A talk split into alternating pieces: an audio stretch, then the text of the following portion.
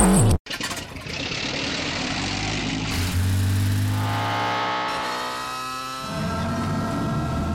0 auf 100. Aral feiert 100 Jahre mit über 100.000 Gewinnen. Zum Beispiel ein Jahr frei tanken. Jetzt ein Dankeschön, Rubbellos zu jedem Einkauf. Alle Infos auf aral.de. Aral, alles super.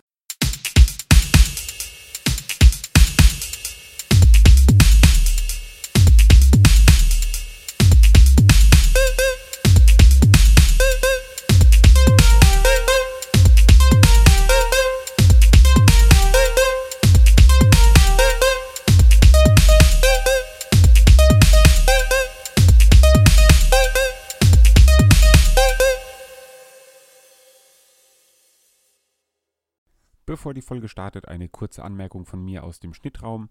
Wir nehmen immer noch nicht in einem Raum auf. Ich erwähne es in der Folge auch nochmal. Da hatten wir gehofft, dass die Tonaussetzer nicht auf der Aufnahme drauf sind.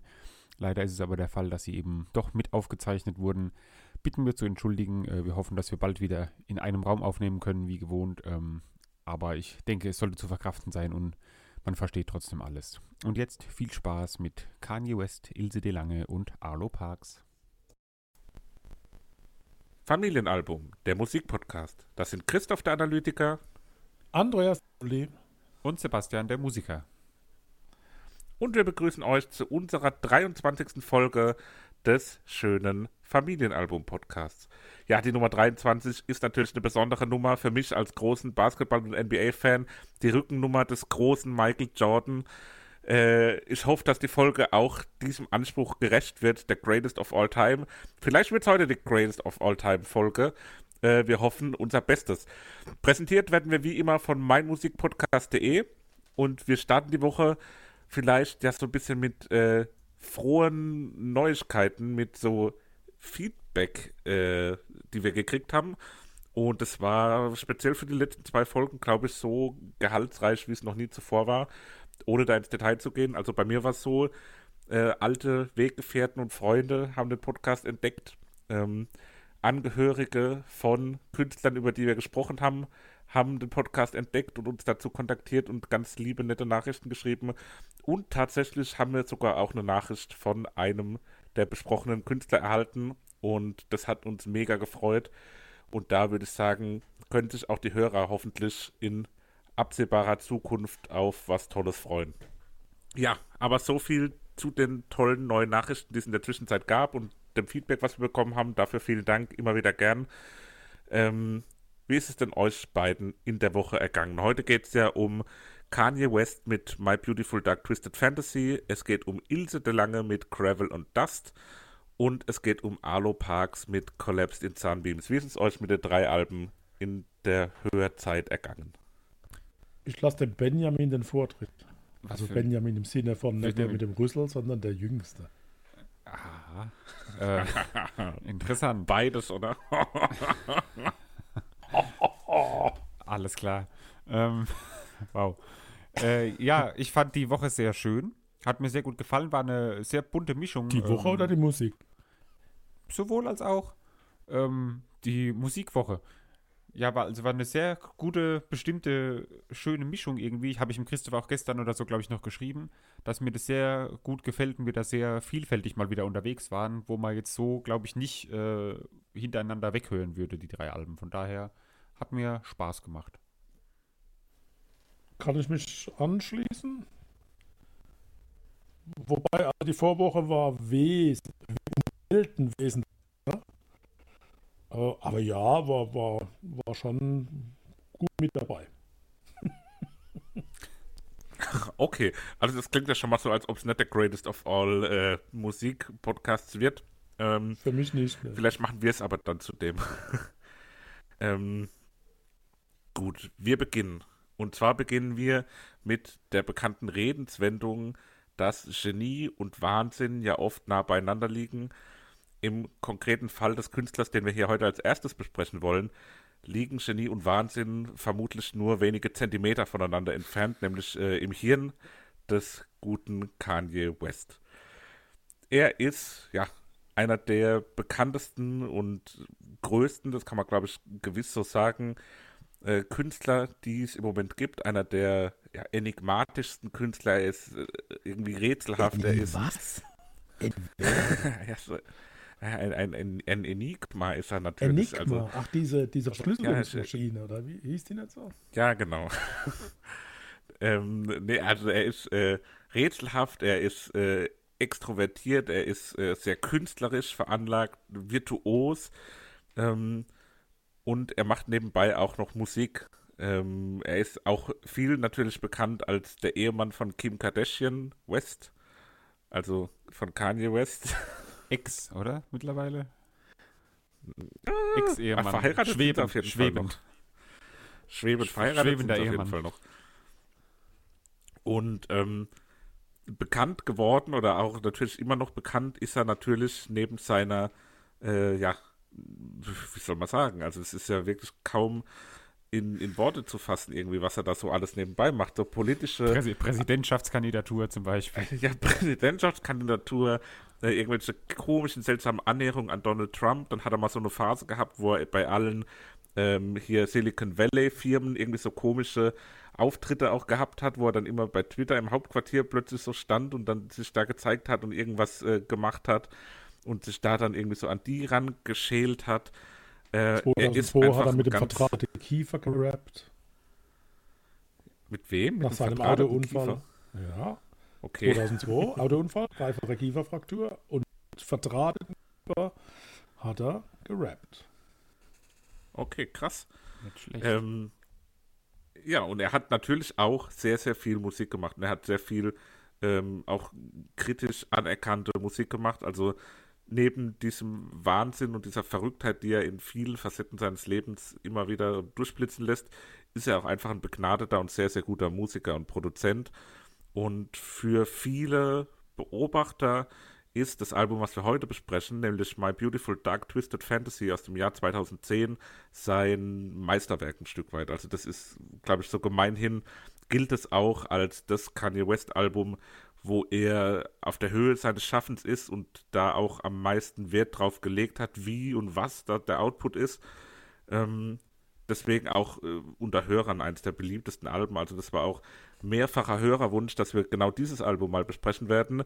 Liebe Grüße an alle Hörer, die sich das gewünscht haben. Die Betroffenen wissen mit Sicherheit, dass sie gemeint sind. Deswegen hatte ich da auch, es ist mir auch sehr leicht gefallen, das dann am Ende auch auszuwählen, weil ich wusste, da freut sich der ein oder andere drauf, das zu hören. Wie hat es euch denn so ganz allgemein gefallen, das Album zu hören? Es ist ja durchaus, wir hatten ja schon Rap hier auch im Podcast, insbesondere deutschsprachigen Rap. Jetzt haben wir mal was US-amerikanisches, ist natürlich aber auch jetzt kein reiner klassischer Rap in dem Sinne, sondern es hatte auch sehr viel experimentelle und moderne Anklänge. Und wie hat euch das so gefallen? Musikalisch fand ich es spannend, wie ich viele Dinge immer spannend finde. Textlich ist es genau dieses Rap-Zeug, wo ich den Inhalt nicht verstehe. Also intellektuell bin ich da glaube ich, nicht in der Lage, das alles aufzunehmen. Hochexplizit ganz viel, echt, da muss man wirklich sich hinterher die Ohren säubern. Musikalisch finde ich tatsächlich einige Titel hörenswert, aber wie gesagt, textlich. Boah. Und es gibt auch ein paar Titel, wo ganz klar Nö drin steht. Also das, die können weg, die brauche ich nicht. Aber Rap ist halt auch nicht so mein Ding, ne? Ich bin halt doch zu alt dafür. Ja gut, wobei der ist ja nur 11 Jahre jünger wie ich. Älter. Jünger. Also von daher, ja, vielleicht bin ich da Zeit hinterher. Aber gut, also nicht mein Favorite, aber trotzdem kann man es hören und ein paar Sachen, da muss man skippen. Ja, ich hatte mit Kanye West so hörmäßig gar nichts zu tun, bislang vorher. Also klar, ich wusste, dass es ihn gibt. Bestimmt habe ich auch so 1, 2 Lieder mal von ihm gekannt. Auf dem Album habe ich jetzt ein Lied, war mir da jetzt bekannt gewesen. Aber für mich war es so wirklich wie so eine komplette Neuentdeckung im Endeffekt, obwohl er halt so ein Riesenkünstler ist, aber weil ich halt auch mit so der Art von Musik eigentlich auch wenig bis gar keinen Kontakt eigentlich in meinem normalen Höralltagssatz, sage ich mal, habe. War aber wirklich sehr positiv überrascht und habe dann auch, als ich gelesen habe, wie erfolgreich das Album war, wie erfolgreich das eingeschätzt wird, es ist ja auch teilweise in den Top 100 Alben der letzten Jahre, der 2000er oder 2010er Jahre und so, wird es ja immer auf relativ hohen Positionen gewertet und kann ich schon auch nachvollziehen. Eine Sache, die ich noch anmerken will, ich hoffe, dass die Tonprobleme, die wir hier von Papa teilweise übermittelt bekommen mit so schlimmen Aussetzern, dass die nicht in die Aufnahme übergehen. Falls doch, entweder synchronisiere ich das nach oder wir lassen es drin, aber gegen Ende eben war es zum Beispiel sehr gut. Also wir nehmen immer noch in verschiedenen Räumen auf. Deswegen.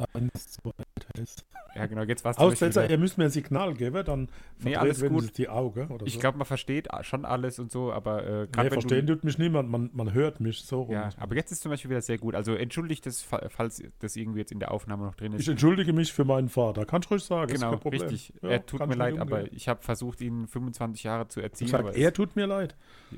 Es. Oder es. Alles. Die Gesamtheit. Alles tut mir leid. Genau. Ja, Kanye West, zurück. Also, dass da viele Künstler Schlange stehen, Britney Spears, Alicia Keys, Janet Jackson, hat mich überrascht. Selbst Tom Cruise hat eingesetzt, dass er bei Mission Impossible 3 die musikalische Untermalung gemacht hat. Ne? Gut, ja, wusstet ihr nicht. Ich sehe es eure Gesichter an. Das sind wieder die Zusatzinfos hier, die Bonus. Nee. Ja, das wussten wir tatsächlich, also ich wusste es tatsächlich nicht, aber Tom Cruise ist jetzt natürlich auch selbst mit einem gewissen, auf dieser von Genie zu Wahnsinn-Skala tendiert er, glaube ich, schon auch eher zu Wahnsinn mit seinem Scientology-Thematik. Kanye West hat ja dann so eine ganz eigene Scientology irgendwie auf eine Art geschaffen, also jetzt nicht wirklich im Sinne einer, ja doch auch schon, der hatte doch auch eine Zeit lang irgendwie so eine Sekte, wo da immer so gospelmäßige Veranstaltungen und alle waren weiß gekleidet und dann hat er immer so gesungen und die Phase hat er auch gehabt. Man vergisst immer so viele Phasen. Freunde, lasst uns nicht über Insekten diskutieren. Kommen wir zurück zur Musik. Ja, so, aber dieses, dass so viele Künstler Schlange stehen, das ist halt einfach, glaube ich, dem geschuldet, dass er halt einfach in Amerika oder halt eigentlich mal weltweit ist er ja wirklich so ein Superstar, den halt einfach jeder kennt und so. Dann, ja, und ich meine, musikalisch hat er halt, oder auch damals so 2010-mäßig, da war er noch nicht so arg verschwurbelt. Oder so das halt ist wie Dieter Bohlen, Dieter. Ja, im Endeffekt oder? Schon wahrscheinlich. Oder, also ja. Jetzt nicht musikalisch, aber so vom... Nee, aber vom Standing her. Das in Deutschland wollte eine Zeit lang wahrscheinlich auch jeder mal mit Dieter Bohlen was machen. Und so ist Kanye West halt für die amerikanischen Künstler. Vielleicht ist es auch kompletter Quatsch, aber... So ist es vielleicht ein bisschen greifbar. Also, wenn Kanye Dieter Bohlen ist... So? Ja, genau. Ich leite gerade über. Wenn Kanye West der Dieter Bohlen ist, dann ist Jay-Z vermutlich der Thomas Anders. Der ist hier nämlich auch auf 2 Tracks zu Gast. Ich glaube, Nicki Minaj dann auf dem Album zumindest. Wie haben euch die Features gefallen? Also es waren ja doch sehr viele Lieder dabei, wo teilweise mehrere, teilweise nur ein Gast war. Gab es da irgendwie einen Gastauftritt, der für euch besonders herausgestochen ist, sei es positiv oder negativ? Ach Gott, ich kenne die ja alle nicht. Ne? Also ich habe den Namen gelesen, dachte, aha, schon mal gehört, aber also von daher von mir leider nicht. Und ich habe auch. Weil ich kenne die alle nicht, sorry. Ich habe nicht so explizit drauf geachtet oder so. Ich meine, Jay-Z habe ich so rausgehört, aber sonst und Rihanna ist auch dabei, oder? Die Rihanna, ja. Ist auch gut, dabei. Hat man halt auch so rausgehört, aber war jetzt nichts, wo ich jetzt das Hauptaugenmerk drauf gelegt habe oder jetzt geguckt habe, okay, welches Feature passt gut, sondern ich habe eher die Lieder so immer als oder auch das Album so als Ganzes betrachtet und uns bewertet sozusagen. Mhm. Und nicht jetzt so speziell die einzelnen Parts Boss. Oder so. Ah, doch, Elton John war doch bei All of the Lights, ne? Elton John. Beim Titel 5, da war Drake, Alicia Keys, John Legend, Elton John und andere. Also hab ich mir da irgendwo rausgefuddelt bei dem Titel 5. Bin ich beim Richtigen, ja. Sicher? Ihr guckt mich wieder. Also das müsst ihr euch live sehen, wie ihr mich gerade anguckt. Obwohl das Lied Beiträge von 14 anderen renommierten Künstlern enthält, darunter Drake, Alicia Keys, John Legend, Elton John und andere, sind in der Liner Notes als zusätzliche Sänger aufgeführt. Rihanna wird ausschließlich als vorgestellte Künstlerin der Single anerkannt. Und alle anderen waren aber trotzdem dabei. Mhm. Die singen. Oh, ja. Und für mich war das ja trotzdem eine Mischmasch-Hymne, aber sie war gut gemacht, um mal was Inhaltliches einzubringen. Ja, ich weiß auch nicht, was der Christoph noch alles vorhatte, über die Person zu besprechen, weil er hat uns ja noch diesen Link geschickt. Ich weiß nicht, ob du es dir durchgelesen hast, Papa. Der hat es kurz nach der letzten Folge überlesen. Ich habe mal quer gelesen und da ging es darum, dass Kanye West ja so eine Kunstinstallation ist oder so eine, war es eine Reinkarnation von Joseph Beuys oder sowas, dass er sich mit dem, irgendwie, wo sich mit einem Coyote hat einsperren lassen und so und lauter so. Jetzt sind wir quitt, ne? Jetzt habe ich auch mal was übersehen. So wilde Sachen, die da drin standen. Also den Artikel werden wir auf jeden Fall auch nochmal auf den einschlägigen Plattformen verlinken. Das war eine Zeit, die wirklich super spannend war. Da habe ich auch viel drüber geredet zu der Zeit, weil Joseph Beuys ist ein deutscher Aktionskünstler. Dann ist noch mit Andy Kaufmann, dem Comedian. Der hat doch den Fettfleck da gemacht, oder? Der Beuys.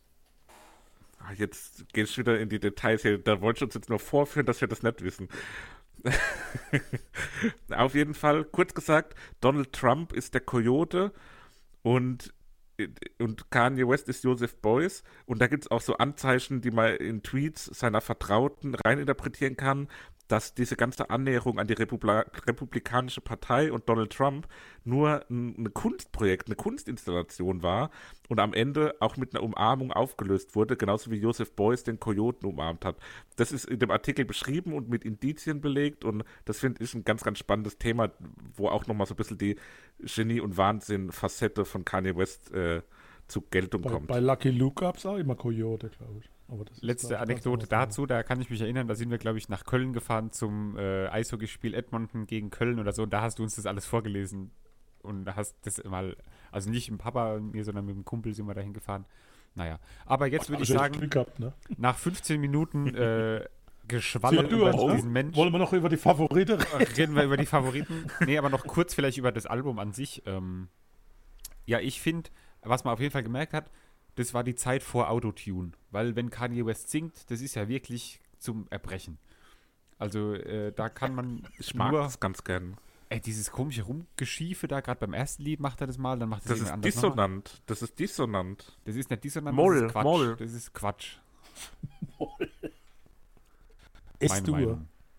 Ich fand es ganz gut, das erste. War musikalisch gut zu hören. Der Chorklang hat mir ganz gut gefallen. Und das Intro mit der Mickey-Maus-Stimme, auch das fand ich bemerkenswert. Also Dark Fantasy lasse ich durchgehen. Like It habe ich gedacht, Like It. Ja, da habe ich auch gedacht, gerade die ersten paar Lieder, dass die euch auch ganz gut gefallen. Da war ja auch öfter mal eine Gitarre zu hören. Es hat so eine Druckhaftigkeit auch gehabt in den ersten Liedern.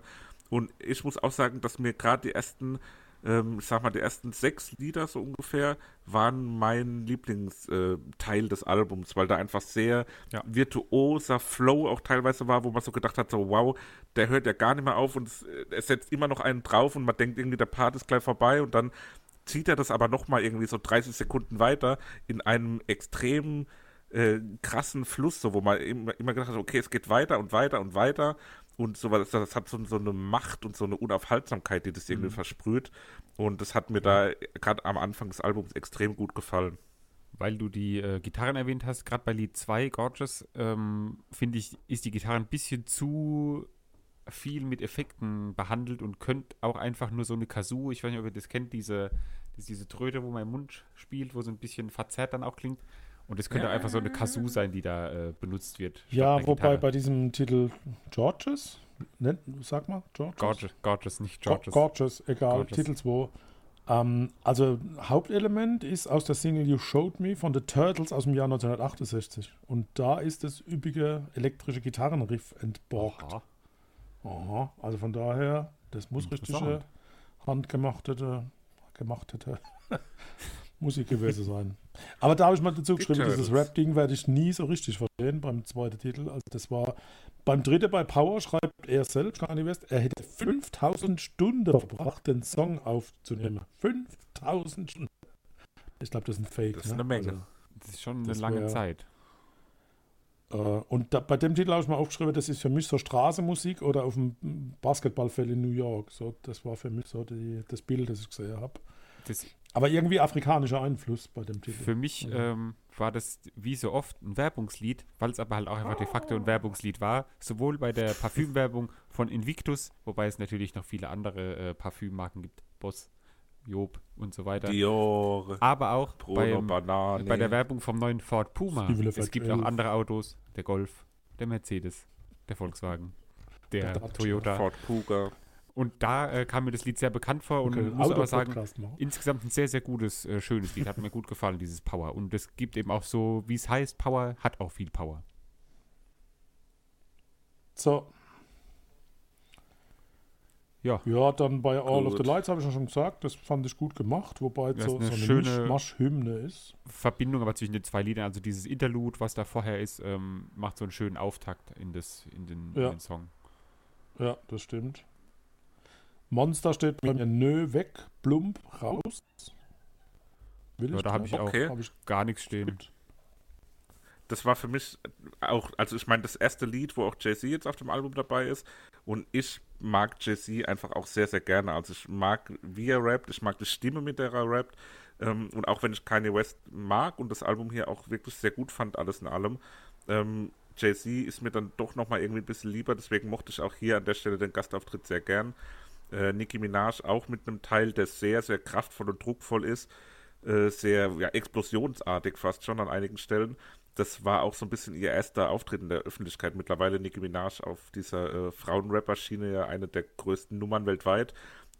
Hier dieser Gastauftritt war noch bevor sie ihr erstes Album veröffentlicht hat und 2 Jahre bevor sie das erste Mal auf einer größeren Tour war. Das heißt, hier auch so ein bisschen ein Blick in die Zukunft zu dem damaligen Zeitpunkt.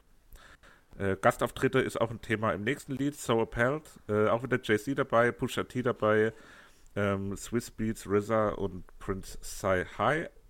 Ist ein sehr klassischer Rap-Track diesmal, oldschool,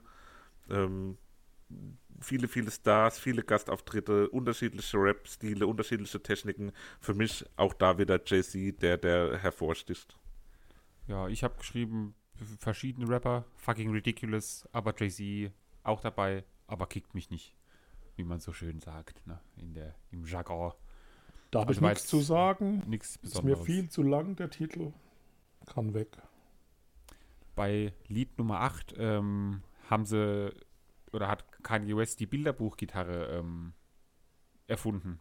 Zumindest vom Klang her klingt es genau wie die von der österreichischen Band Bilderbuch. Zu Lied 9 habe ich eine Frage, Papa, wie schlimm hast du das Outro gefunden? Das ungefähr 8 Minuten lang ist gefühlt. Oh, ich glaube, das habe ich gar nicht zu Ende gehört. Das war mir viel zu lang, steht bei mir. Ja. Aber es war gut zu hören. Ich kann leider nichts dazu zu sagen. Also das ist irgendwie ein diffuser Psychobeat oder so ein Psychobeat gewesen, der jetzt am Anfang ja eingeleitet wird mit diesen Klavierklängen, die dann immer wieder so einzeln rein gedroppt werden. Dann singt Kanye auch wieder. Ich mag das irgendwie ganz gern auch, dass der so komisch singt, so nasal so und schief. Meinst du, so und schlecht? Ja, das hat so irgendwie aber was Charakteristisches, sowas Hymnisches und an so der Stelle auch, dadurch, dass der Song, so sehr repetitiv ist, wird er dann auch automatisch sehr eingängig. So, Endspurt. Genau, wir gehen jetzt nicht jedes einzelne Lied durch, das ist ja die letzten Lieder sind doch eh nichts. Die fanden wir ähnlich. Nein, aber Christoph hat es ja schon erwähnt, bei mir war es nämlich ähnlich. Die ersten Lieder fand ich auch gut, aber so jetzt mit der Zeit hat das Album so ein bisschen verloren. Was mir aber noch auffällt, ist, dass ein bestimmter Künstler sich so nach und nach hier als unser, ich werde in jedem Podcast erwähnt, Künstler erweist, nämlich Bon Iver, der nämlich hier jetzt auch schon wieder dabei ist. Und der war, glaube ich, die letzten 4 Alben oder so, hatten wir immer irgendwo ein Feature von ihm oder so mit dabei. Der Schlingel macht das ganz geschickt. So ist er. Der schleicht sich so durch die Hintertüren, ne? Wobei das bei dem Lied, fand ich, hat man es jetzt nicht so am Anfang kurz irgendwie mal gehört, aber so an sich merkt man da nicht den Einfluss, den er jetzt da irgendwie drauf hatte oder wie er da mitgewirkt hat, finde ich. Nein. Und was wollt ihr jetzt auf die Playlist haben? Okay, soll ich anfangen? Ja, gerne. Lost in the World. Mit Bon Iver. Echt? Schön. Ja. Krass. Echt? Ja, kann auch nichts dazu. Ja. So, ich mache weiter mit dem schon von mir erwähnten schönen Lied mit viel Kraft, nämlich mit Power. 5000 Stunden. Und von mir kommt der majestätisch königliche, kraftvolle Superhit mit Fanfaren gespickt, All of the Light, auf die Playlist. Das ist doch schön. So. Das passt. Das war der erste Teil unserer Aufnahme. Kanye West, liebe Grüße. Weiter geht's nach unserem kurzen Päuschen mit Ilse de Lange, die ich letzte Woche versehentlich mit Ja, ich habe irgendwie letzte Woche Ulla Kock am Brink als holländische Moderatorin aufgeführt, die aber überhaupt nicht holländisch ist. Dafür noch Entschuldigung. Und nach der Pause mehr dazu. Bis gleich. Ja.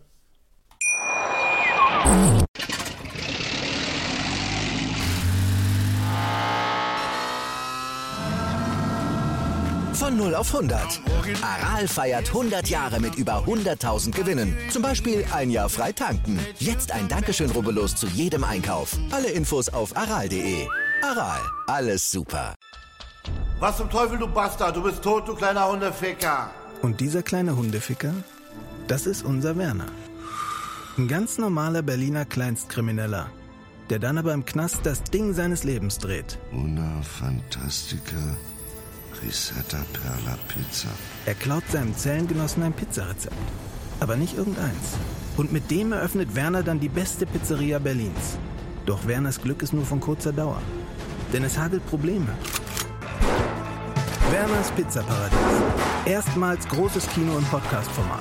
Mit fetter Starbesetzung. Alina But, Kida Ramadan, Edin Hasanovic, Oliver Koritke, Ralf Richter, Ben Becker, Winfried Glatzeder, Anna Schmidt und viele mehr. Überall, wo es Podcasts gibt. 14. Mai ist Release von Werners Pizzaparadies. Abonniert die Scheiße jetzt sofort, sonst verpasst ihr was. Los schon, ich kann euch nicht sehen. Wo abonniert ihr die Kacke? Jetzt macht schon, mach! Hallo und zurück zum zweiten Teil.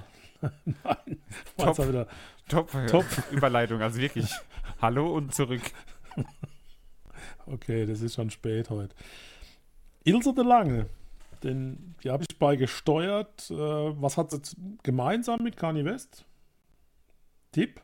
Was meint ihr? Naja, beide ein E im Namen. Oh. Noch ein Tipp? Nix? Beide 1977 geboren. Na, also ich dachte, die war mit Kim Kardashian verheiratet. Nein.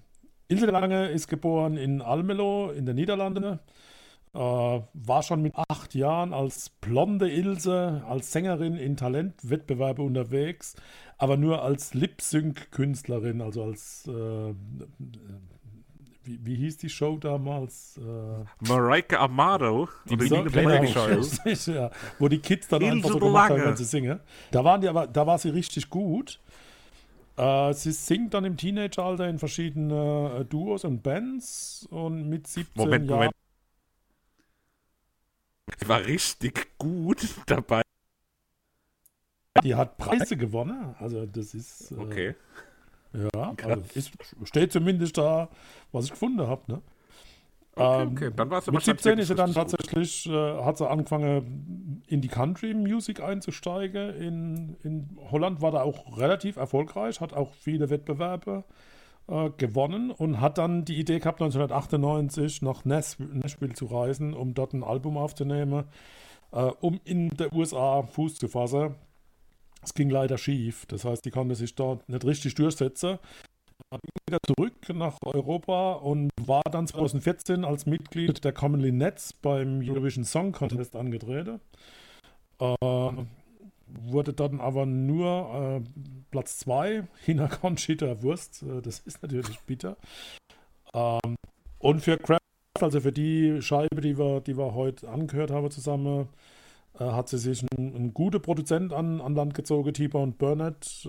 Das ist ein Held von Ilse aus Kindertagen, mit dem wollte sie schon immer mal was machen.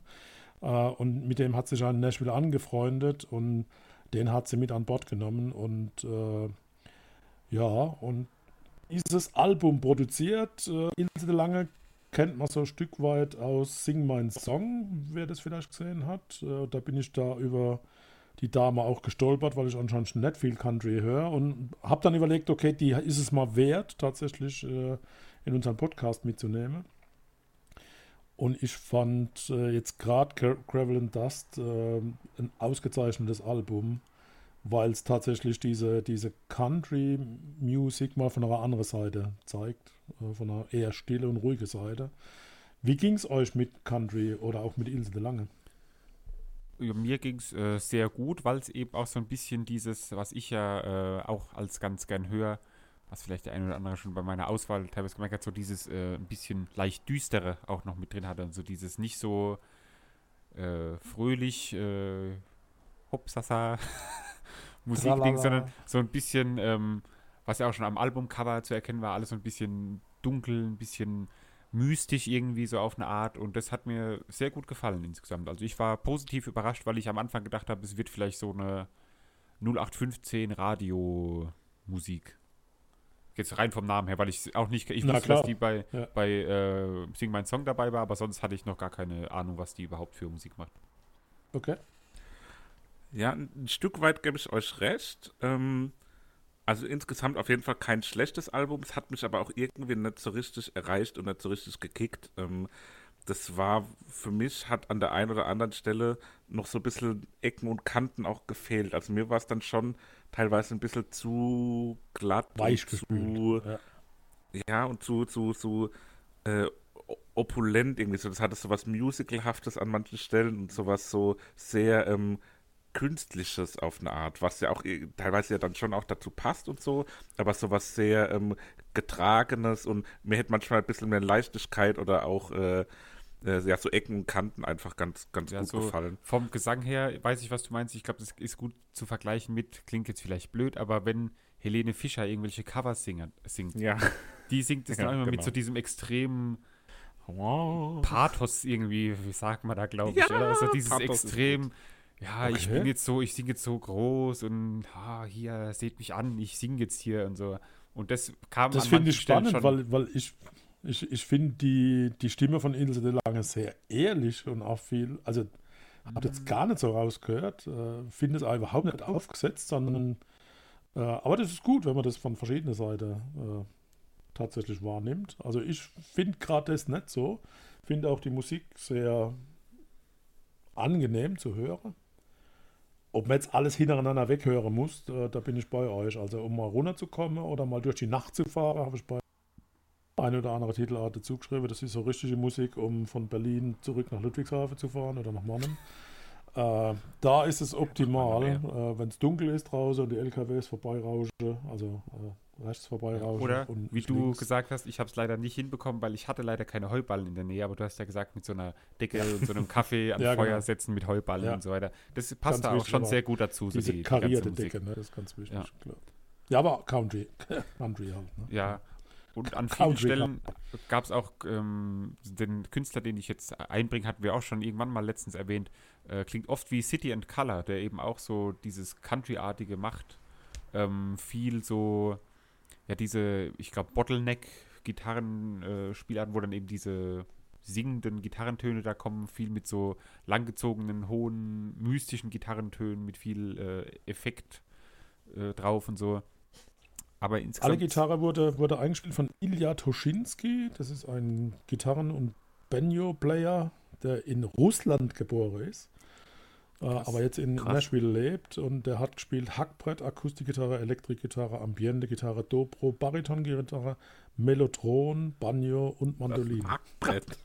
Hackbrett, ja, Hackbrett. Da nimmst du so ein bisschen Hackfleisch und dann haust du da drauf rum. Das ist Hackbrett. Kennt ihr Hackbrett? Hallo, Volksmusik, Hackbrett. Nee, hast du dieses Mittelalterlich-Ding, oder? Das ist so ein breites Ding mit 100.000 Seiten. Da klopft man mit so Löffel drauf. Mittelalter-Ding.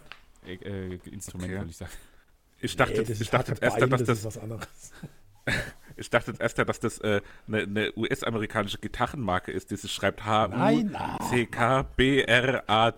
Hackbrett. Ja, also, ich habe mal Fender gekauft. Ich wollte eigentlich ein Hackbrett, aber die war zu teuer. Oh Mann. Also bei New Amsterdam ist zum Beispiel eine Slide-Gitarre drauf. Und die ist richtig gut gespielt. Und da ist der Titel. Und da fand ich einen extrem krasser Kontrast zu Kanye West. Ne? Also.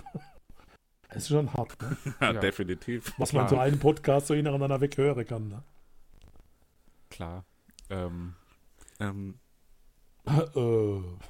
Wer sagt uns denn?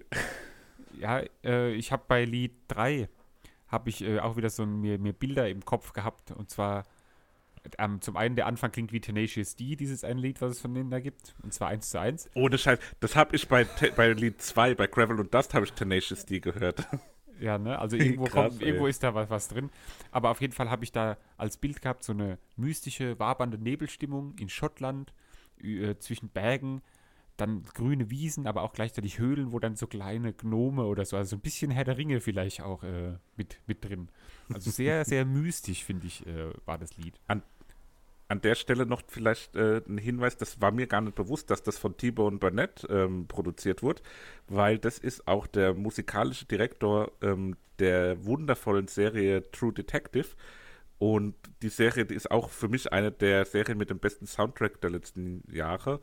Und da ist auch ganz besonders, dass er immer da mit der Musik eben diese Bilder erzeugen kann. Und genau dieses mystische, nebelige da in der Serie in den Sümpfen von Louisiana.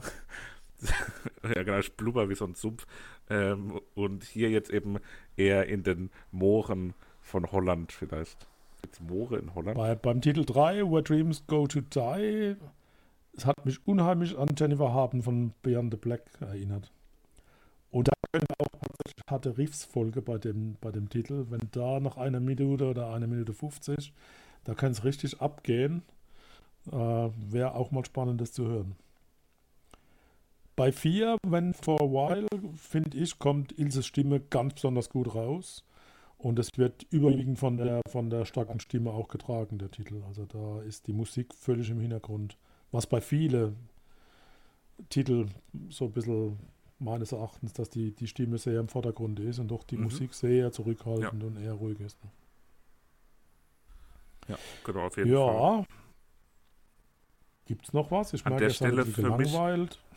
An der Stelle ist es für mich ein bisschen zu sehr an der Grenze zwischen Schlager und Musical, wo es dann in diesem Dreieck zwischen Country, Schlager und Musical droht, so ein bisschen rüber zu kippen, aber das wird dann, finde ich, in den nächsten Liedern auch wieder so ein bisschen korrigiert und gut gemacht, weil es dann doch auch eher wieder klassischer Country wird, auch mal was ganz anderes soundmäßig zwischendrin macht. Always Been, Titel Nummer 5, ist für mich eher ein poppiges Lied, was da, finde ich, auch mal was auflockert und erfrischt. Danach No End in Sight, wo es dann rockiger wird, auch mit einem gitarrenlastigeren Beginn vor allem. Und dann erinnert es mich aber ein bisschen zu sehr an sowas, so Santiano oder so diese Bands, wo da in der Werbung als kommen, wo dann irgendwie so eine Frau so Mittelalter-Rock-mäßig singt und das hat mich ein bisschen gestört.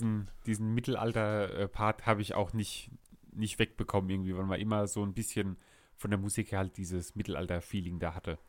Gerade bei Lied 9 zum Beispiel habe ich Mittelalter, aber kampfbereit. Also irgendwie so vor einer Schlacht oder so könnte man sich das... ja, aber das ist auch so ein dramatisch spannender Titel, ne? Die 9. Also, genau. Schöner Aufbau, ja. das könnte auch in einer echten Rocknummer dann auch enden, ne? Aber ist es halt nicht. Das ist dann doch wieder zurückhaltend, ruhig und trotzdem spannend und dramatisch. Gerade bei Lied 8, was ich mir da noch notiert habe, wie ich ja schon erwähnt hatte, viel die Gitarren mit diesen langen gezogenen Tönen und so, und da finde ich, klingen sie fast schon streicherartig, die Gitarren. Vielleicht waren auch Streicher dabei, aber ich glaube, das kommt eher von den Gitarren, die dann eben so diese langen Sustain, nennt man das, glaube ich, im Fachjargon, Parts da haben, wo eben so sehr langgezogen sind die Töne und sehr lange ausklingen. Im Übrigen höre ich jetzt die Aussetzer von euch. Also na, dann passt ja alles. So, bin ich mal gespannt. Sie war gespannt, wie die Aufnahme klingt. Ja. Ja. Aber man muss auch sagen, wir nehmen später auf als sonst. Vielleicht ist die Internetlast in den Wohngebieten, in denen wir sind, jetzt deutlich höher, weil die Leute jetzt Netflixen und Amazonen und die Amazonen wohnen Skyen. Hier Amazonen, habe ich noch gar nicht gesehen.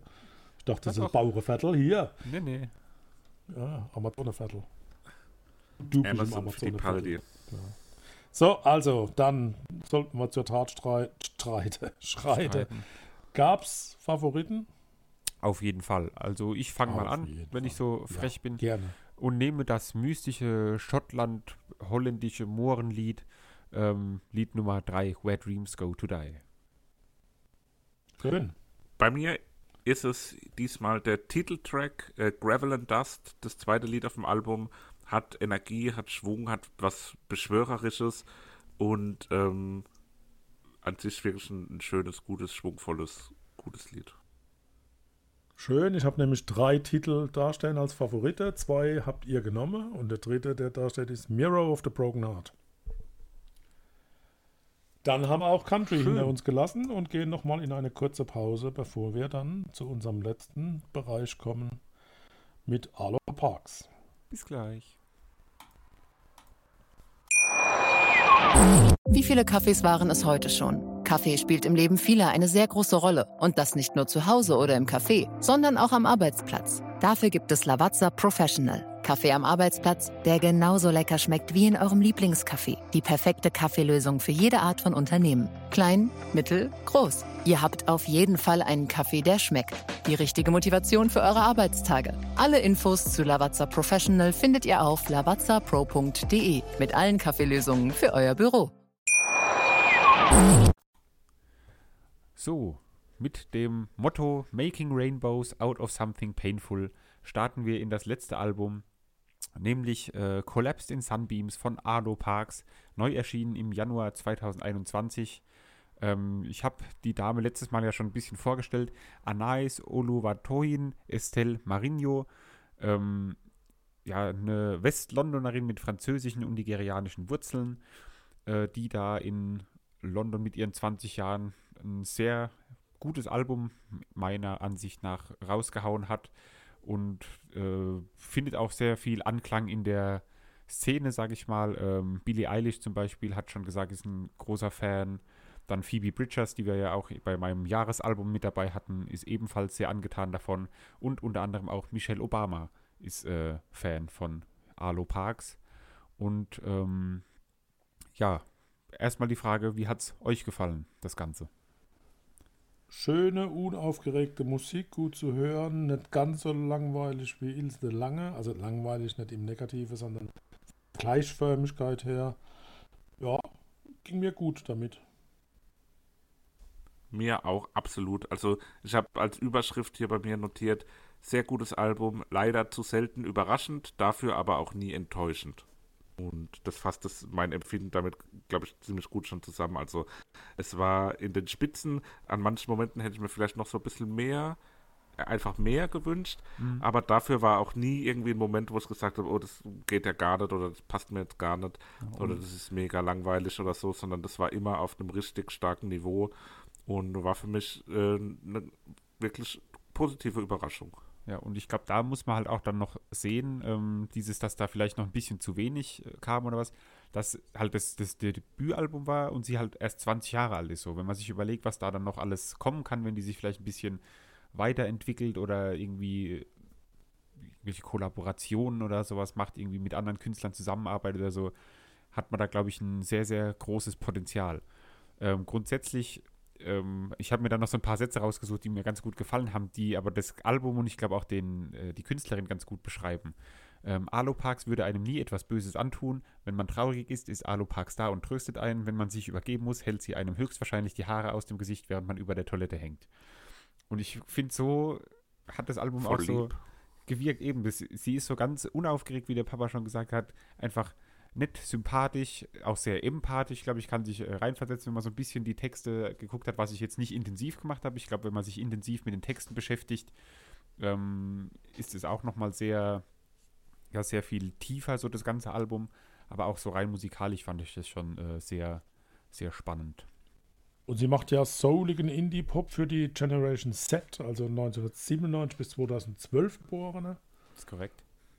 Ist korrekt, passt, okay, wunderbar. Genau. Die Tour, die sie begonnen hat im Februar 2020, musste leider abbrechen wegen Covid. Das ist schade. Von daher glaube ich auch, dass noch viel zu erwarten ist. Christoph, du grinst so. Was, okay. Ja, ich habe einfach positiv. Ich habe etwas Lustiges wieder gesagt, hätte wieder irgendwas falsch betont oder falsch ausgesprochen. War alles okay. Nee, und was der absolut bemerkenswerte Fact des Tages ist, alle Instrumente wurden angespielt von Gianluca Buccellati. Alle Instrumente von einer Person. Ja das habe ich auch nicht gewusst, aber warum nicht? Grüße an Gianluca. Ja, alles Liebe, alles Gute. Buccellati. Jetzt wollte ich gerade irgendwas noch sagen, habe es aber vergessen. Deswegen lese ich einfach noch einen Satz vor, den ich hier gefunden habe, den sie über sich selbst quasi gesagt hat. Während ihrer Schulzeit sieht sie sich als das schwarze Kind, das nicht tanzen kann, zu viel Emo-Musik hört und sich in Mädchen in ihrer Spanischklasse verknallt.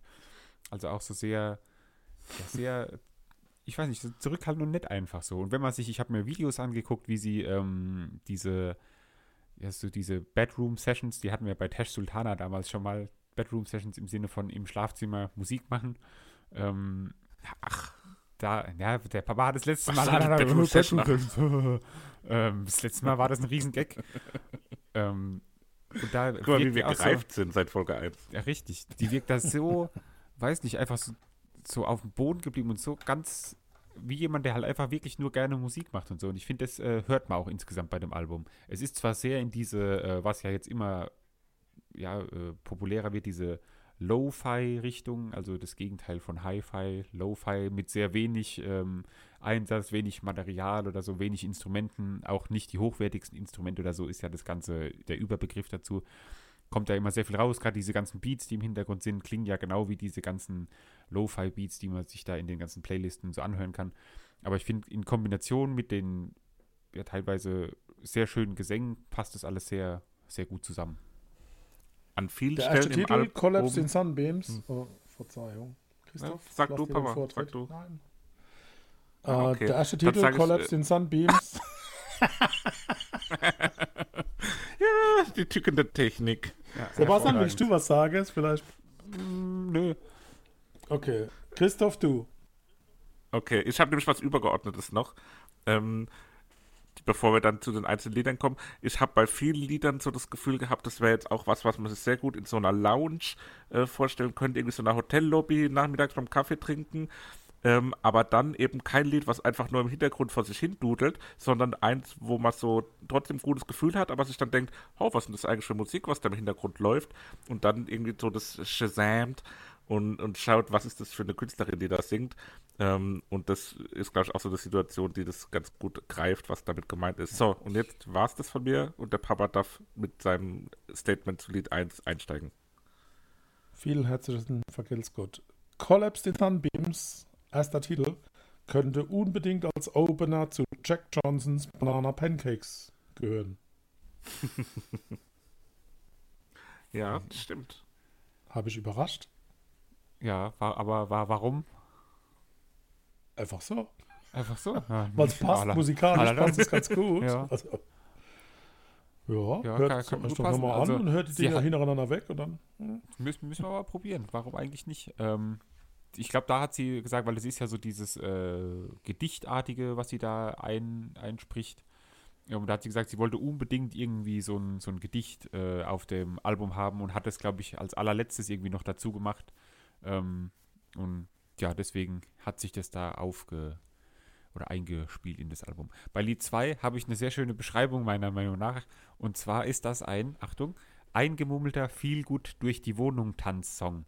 Und damit meine ich, in einer schönen, dicken Wolldecke irgendwie in die Küche rüberdancen, so leicht schwankend, leicht wippend, sich irgendwie einen Kakao holen, wieder zurücktanzen und wippen und sich dann wieder hinsetzen und ein Buch lesen oder so oder The Masked Singer gucken. Zum Beispiel. Okay. Ich habe da schon Clubmusik zum Quatschen. Ja, genau, das ist so dieses, was der Christoph auch schon gesagt hat, dieses Lounge-Ding, das kommt einfach, du kannst das ganze Album, kannst du einfach nur im Hintergrund laufen haben und hast nie irgendwie das Gefühl, so, oh, die Musik stört, sondern das ist so eine ganz, ganz tolle Hintergrund-Dudelmusik irgendwie. Und da ist aber live, glaube ich, habe ich gelesen, ich habe es noch nicht gesehen oder mir jetzt auch kein Video angeguckt, aber sollen die Lieder nochmal ganz anders wirken, weil eben dann eine Band mit dabei ist und dann kommt es nochmal mit viel mehr Kraft und so rüber. Da habe ich auch bei der Jean-Luc alles Spiele, ne? Live. Da muss ja. Der Jean-Luc. Da habe ich mir auch nochmal notiert, dass in dem Lied hört auch nochmal irgendwie ein anderes Lied schlummert, was wesentlich rockiger und kraftvoller ist. Also da müsste man nur so an ein, zwei Schrauben drehen und dann wird es ein ganz anderer, wesentlich intensiverer Hit auch nochmal. Aber gefällt mir auch in der Version, die auf dem Album ist, sehr gut. Wahrscheinlich. Ja, genau, das wär dann die Steigerung. Die Stimme klingt wie ein Saxophon am Anfang. Ist euch das auch aufgefallen? Nee, bisher nicht, aber muss ich mal drauf achten. Vielleicht höre ich das dann auch raus. Ja. Und bei Titel 3, Too Good, stimmt die Klinge so ein bisschen beleidigt, eingeschnappt, so ein bisschen bluh. Stimmt die Klinge? Bitte? Stimmt die Klinge so oder klingt die Stimme so? Die Stimme, die Klinge. Ja, die Klinge, nein, die Stimme. Mann. Klinge de Lange. Eine Klinge de Kunze ist es dann. Also zumindest ist das Arlos Lieblingssong. Ich finde, das eine gute Funk-Gitarre im Vordergrund. Das ist schön. Jetzt greifen sich wieder an den Kopf, die Jungs, aber das ist alles funky. Cool. Und es lebt vom perfekten Sound. Also das Ding ist richtig gut produziert. Der bei Lied 3 habe ich noch so ein leichte, was ich auch gelesen hatte, Tame Impala-Einflüsse. Ich weiß nicht, Papa, dir sagt es wahrscheinlich eher weniger, Christoph, dir vielleicht, dass da so ein bisschen Tame Impala mit dabei war. Ja, durchaus. Ja, bei Lied 4, Hope, habe ich dann auch wieder dieses Lo-Fi da ganz arg, was man da raushört. Aber hat einen schönen Ohrwurmfaktor irgendwie mit drin. Hat aber auch irgendwie was Dunkles, Schwermütiges, was aber dennoch auch so was schaurig Schönes hat. Also so auch wieder so ein bisschen was Düstereres, passt irgendwie, oder ist ein guter Kontrast, finde ich, zu diesen sehr positiv loungigen Songs am Anfang. Und das wechselt sich dann auch im weiteren Album für mich immer so ein bisschen ganz nett ab. So diese ruhigeren, leichtfüßig verträumten Nummern und dann auch wieder so ein bisschen, ja, fast schon bedrückend traurige, düstere Momente. Ja, also auch also thematisch. Also ich habe ganz übles Rauschen auf der Kopfhörer. Ich hoffe, dass das in der Aufnahme nicht drin ist. Nee, also bei mir kommt alles klar an. Von daher hoffen wir mal, dass das alles passt. Okay. Ja, düstere Themen, Christoph, wird ja auch behandelt, sage ich mal, in Lied 6, Black Dog, was ja nach Winston Churchills Geheimwort wurde die Depression quasi in England zukünftig Black Dog genannt. Das ist so ein Synonym quasi dafür. Und da werden die Depressionen von einem Freund oder einer Freundin behandelt quasi, wo sie dann eben auch singt, sie würde alles tun, um denjenigen aus dem Zimmer rauszubekommen, um eben zu versuchen, da zu helfen, was halt auch nochmal zeigt, dass die sehr, ja, diese Empathie und für andere Leute da zu sein, das sehr fühlt, glaube ich, und auch wirklich so ist, wie sie darüber kommt. Meine Herren, ich möchte nochmal kurz zu Titel 5 zurück, weil bei Titel 5 und 6 haben sich mir doch etliche Fragen gestellt. Also bei Caroline, um was ging es bei diesem Streit? Geht es ja um einen Streit zwischen einem Paar? Geht es weiter mit den beiden? Wie ist Caroline so? Und was hat er konkret versucht? Ich habe mir den Text nicht genau durchgelesen. Bei Black Dog, auch da, Alice hat Angst vorm schwarzen Hund. Gibt es den Hund wirklich? Und was viel wichtiger ist, wer ist Alice? Who the fuck is Alice? Wow. Den hast du ja extra vorbereitet. Wow. Nein, gar nicht.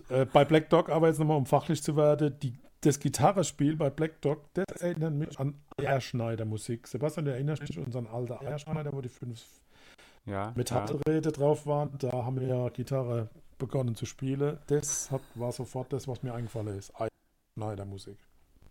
Ja, so. Nee, habe ich jetzt nicht gesehen. Zu den Fragen bei Caroline, ich habe den Text nicht ganz gelesen, sondern nur eben gelesen, dass es da um dieses Paar geht. Er zum Beispiel, Caroline, ich schwöre bei Gott, ich habe es versucht. Ja, was? Ja, ist vielleicht so eine, oder was ich auch gelesen habe, ist, dass es eben diese Streits gibt, wo dann sich so manifestieren irgendwie dieser Streit, dass man nicht mehr quasi zurückkommt und das, also wisst ihr, wenn man sich über was streitet. Hast du gelesen, dass es Streit gibt? Nein, halt in dem Lied, dass es darum geht. Okay. Ich habe versucht, nicht zu streiten, aber ich gehe zu Alice, weil die kann ich vom schwarzen Hund beschützen und dann ist alles gut. Und der schwarze Hund, wie schon erwähnt, ist eben das Synonym für die Depression in dem Fall. Okay, also geht es gar nicht um den Hund? Nee, ich glaube nicht. Okay, vielen Dank. Damit sind meine Frage beantwortet. Gerne. Bei Just kommen wir Go. Zu Green Eyes. Nee, Just Go, wir überspringen. Wir müssen nicht jedes Lied immer einzeln durch. Ich weiß nicht, wie das hier eingebürgert hat. Doch, weil ganz kurz bei Green Eyes ist am Schluss ein Straßensound und da ist die Frage, ist es ein Polizeiauto oder ein Rettungswagen? Ich kann es nicht raushören. Feuerwehr. Schließe ich aus. Ja, wobei Green man kann vielleicht den Publikumsjoker noch nehmen, ne? Okay. Ja, schreibt uns, liebe Fans, an unsere bekannten Adressen, was für ein Fahrzeug das war. Vielleicht haben wir hier Feuerwehrmänner oder Polizeimänner im Publikum. Ich glaube, es war ein amerikanisches, englisches, co-produziertes Polizeiauto. Bei dem Lied habe ich am Anfang so eine schöne Entspanntheit empfunden. 7 Green Eyes. Bei jedem Lied, jedem welchen. Und da habe ich mir so vorgestellt, wie man so in Singapur oder Mexiko am Pool entlangläuft und morgens schon einen Cocktail trinkt. Das ist halt nicht so was Partyhaftes, sondern so einen gemütlichen Morgencocktail, positive, sonnige Gefühle, schön einen ruhigen Tag, ruhige Kugel schieben. Und da könnte ich mir den Song sehr schön im Hintergrund vorstellen. Naja.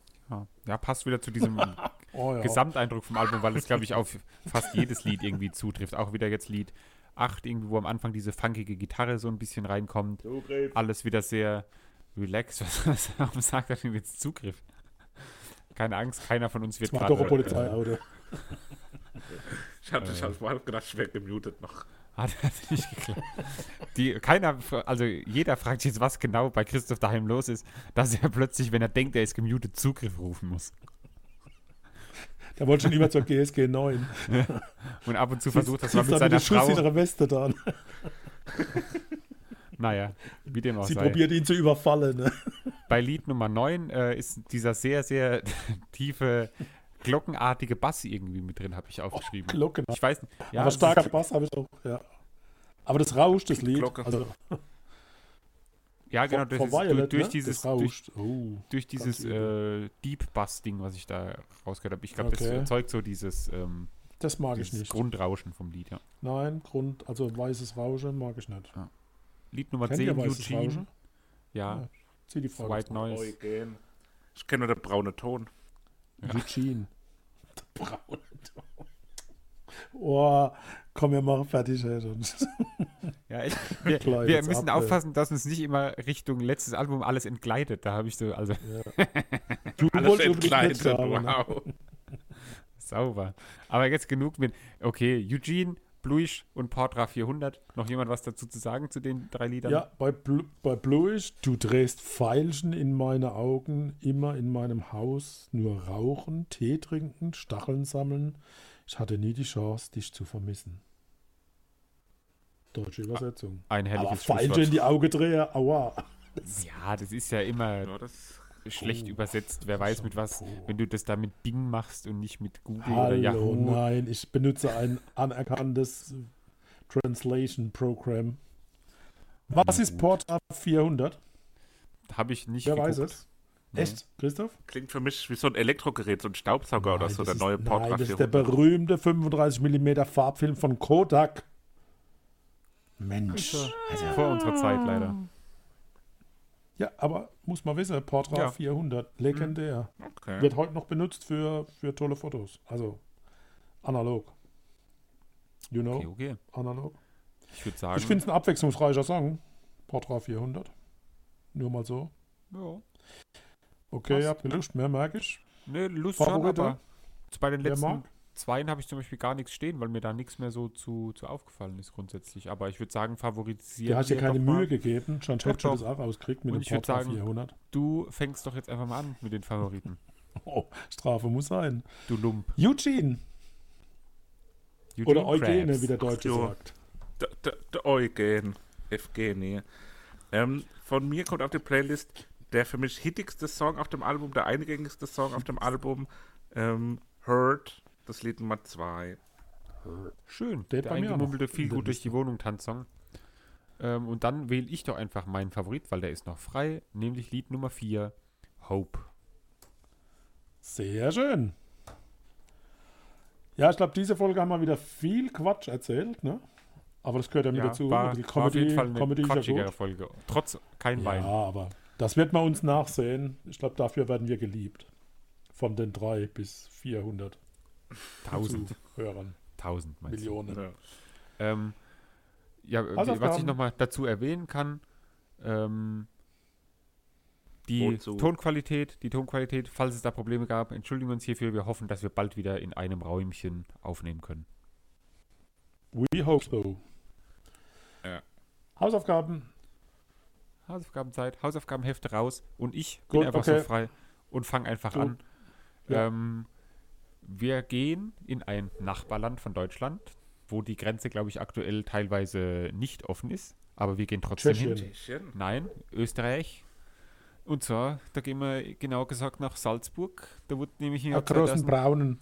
Im Jahr 2014, da wurde eine Band, die wurde sogar für den Amadeus Austrian Music Award in der Kategorie Best Video nominiert. Und deswegen will ich das im Jahre 2015 erschienene Album, das den gleichen Namen trägt wie die Band selbst, nämlich Steaming Satellites. Das sagt mir gar nichts. Das ist musikalisch, kannst du sagen, das ist mehr oder weniger, die nennen sich selbst, glaube ich, Space Rock, bezeichnen sie das. Und ist allgemeiner bekannt als Indie Rock, aber Space Rock passt, glaube ich, ganz gut. Das kannst du mal bemerken und dann beim nächsten Mal hörst du es und hast da Space Rock im Hinterkopf und dann wirst schon merken. Also Chapeau, du hast das richtig drauf, ne? Also das ist echt stark. Der wienerische Flair, den muss man leben, das muss man leben. Das ist schon großes Kino.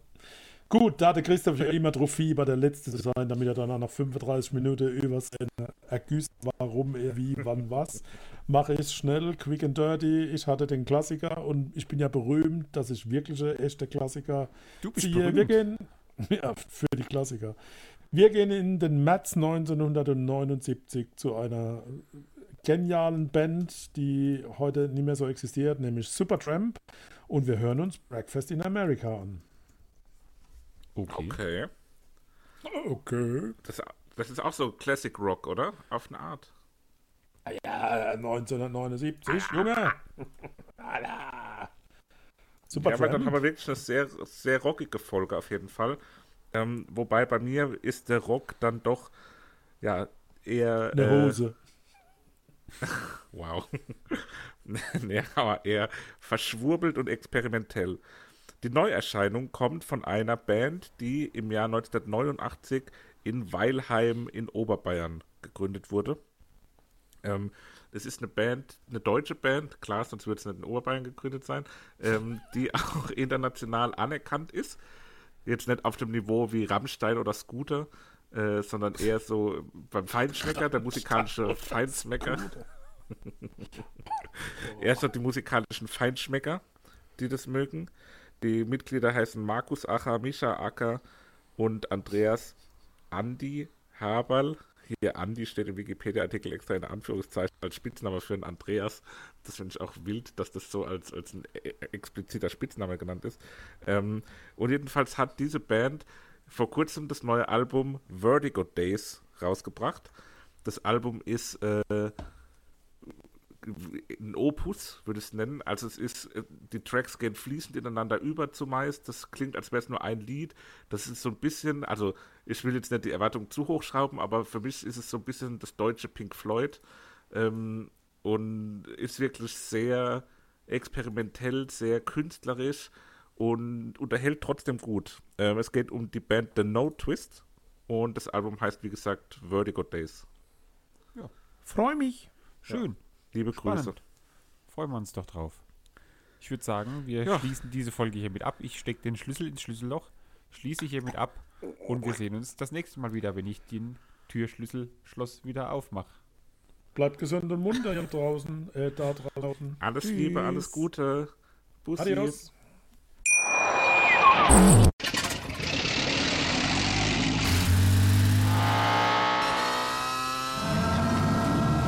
Von 0 auf 100. Aral feiert 100 Jahre mit über 100.000 Gewinnen. Zum Beispiel ein Jahr frei tanken. Jetzt ein Dankeschön, rubbellos zu jedem Einkauf. Alle Infos auf aral.de. Aral, alles super. Ich habe mich natürlich schockverliebt, weil die war wirklich ganz, ganz klein. So begann die Mensch-Hund-Beziehung zwischen Christina und Tierschutzhund Frieda. Und wie es danach, nach dem ersten Moment der Verliebtheit, so weiterging und welche Klippen es danach zu umschiffen galt, das hört ihr in der neuen Ausgabe von Iswas Dog, dem Podcast für harmonische Mensch-Hund-Beziehungen. Iswas Dog mit Malte Asmus. Überall, wo es Podcasts gibt.